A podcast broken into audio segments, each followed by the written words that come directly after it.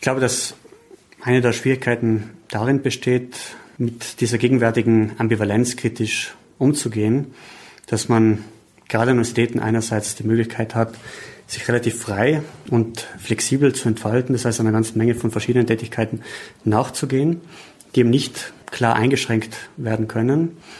Und dass gleichzeitig auch eine gewisse Tendenz erkennbar wird, dass man ständig erreichbar ist und das heißt eben auch nie wirklich abschalten kann. Das heißt, dass sich diese Tätigkeiten gerade in den Bereichen nochmals entfalten, die man traditionell eben auch rechtlich als Freizeit erachtet hat, so dass es eben einen sehr diffusen Übergang gibt zwischen Arbeitszeit und Freizeit, der durchaus eben auch im Sinne sein kann der wissenschaftlich tätigen Personen, der aber auch dazu führen kann, dass diese Menschen, also Menschen wie wir, die an Universitäten tätig sind, das Gefühl haben, überfordert zu sein. Das heißt, wo also die Aufforderung, etwas zu tun, dann auch sehr bald als Überforderung erlebt wird, weil damit eben auch die eigene Karriere in Frage gestellt wird, wenn man sich doch das Recht nimmt, hier eine Grenze zu ziehen, zu sagen, hier möchte ich einfach mal Schluss machen. Flexible Arbeitszeiten, das Verschwimmen von Grenzen zwischen Beruf und Privatleben oder die Erwartung einer ständigen Erreichbarkeit am Smartphone sowie per Mail. Das sind nur einige Faktoren, die Arbeitende in unserer Gesellschaft nur zu gut kennen. Oberbrandacher sieht diese Entwicklungen durchaus kritisch.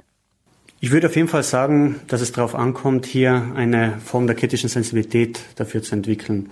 Das heißt also, dass diese Übergänge von Arbeitszeit und Freizeit sich gegenwärtig also pluralisiert haben, dass sie juristisch nicht einfach zu fassen sind, dass sie mit einer ganzen Bandbreite eben auch von Geräten zusammenhängen, die wir tagtäglich verwenden und die eben auch zur Folge haben, dass wir nicht einfach abschalten können und sagen können, hier setzen wir eine Grenze. Also wer schaltet wirklich gerne eben auch sein Smartphone ab? Also wer setzt sich nicht auch am Wochenende vor den Computer, um schnell eben auch E-Mails zu kontrollieren oder doch noch einen Text abzuschließen?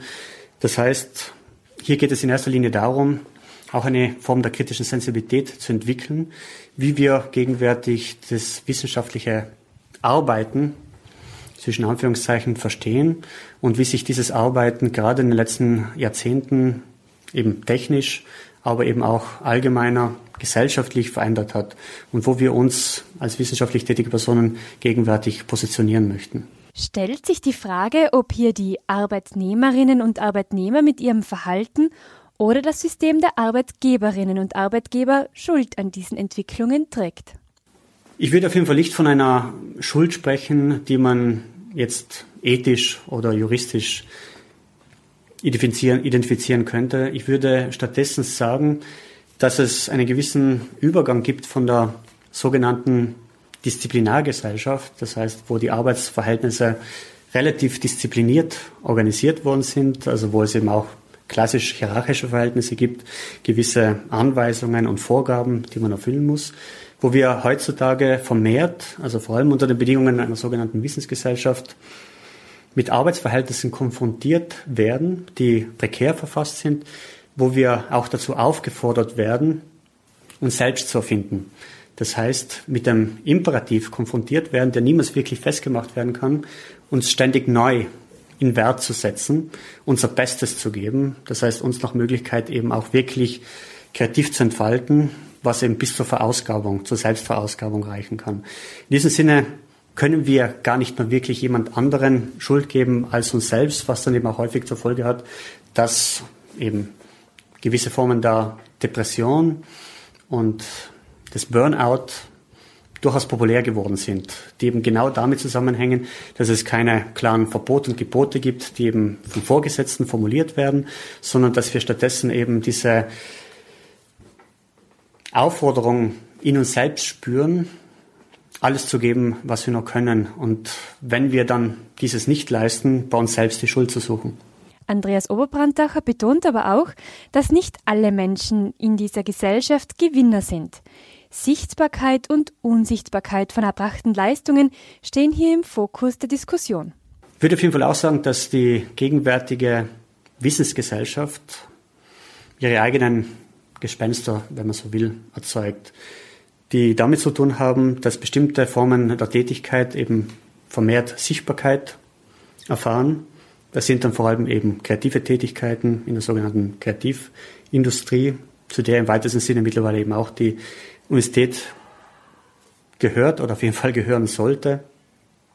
Und das gleichzeitig eine ganze Menge von anderen Arbeiten, die nach wie vor geleistet werden. Häufig eben auch körperlich sehr intensive Arbeiten, aber manchmal eben auch emotional sehr intensive Arbeiten, Pflegearbeiten. Dass diese Arbeiten stärker marginalisiert werden und weniger Sichtbarkeit erfahren, weil sie nicht unbedingt eben den, dem Idealbild einer Wissensgesellschaft entsprechen.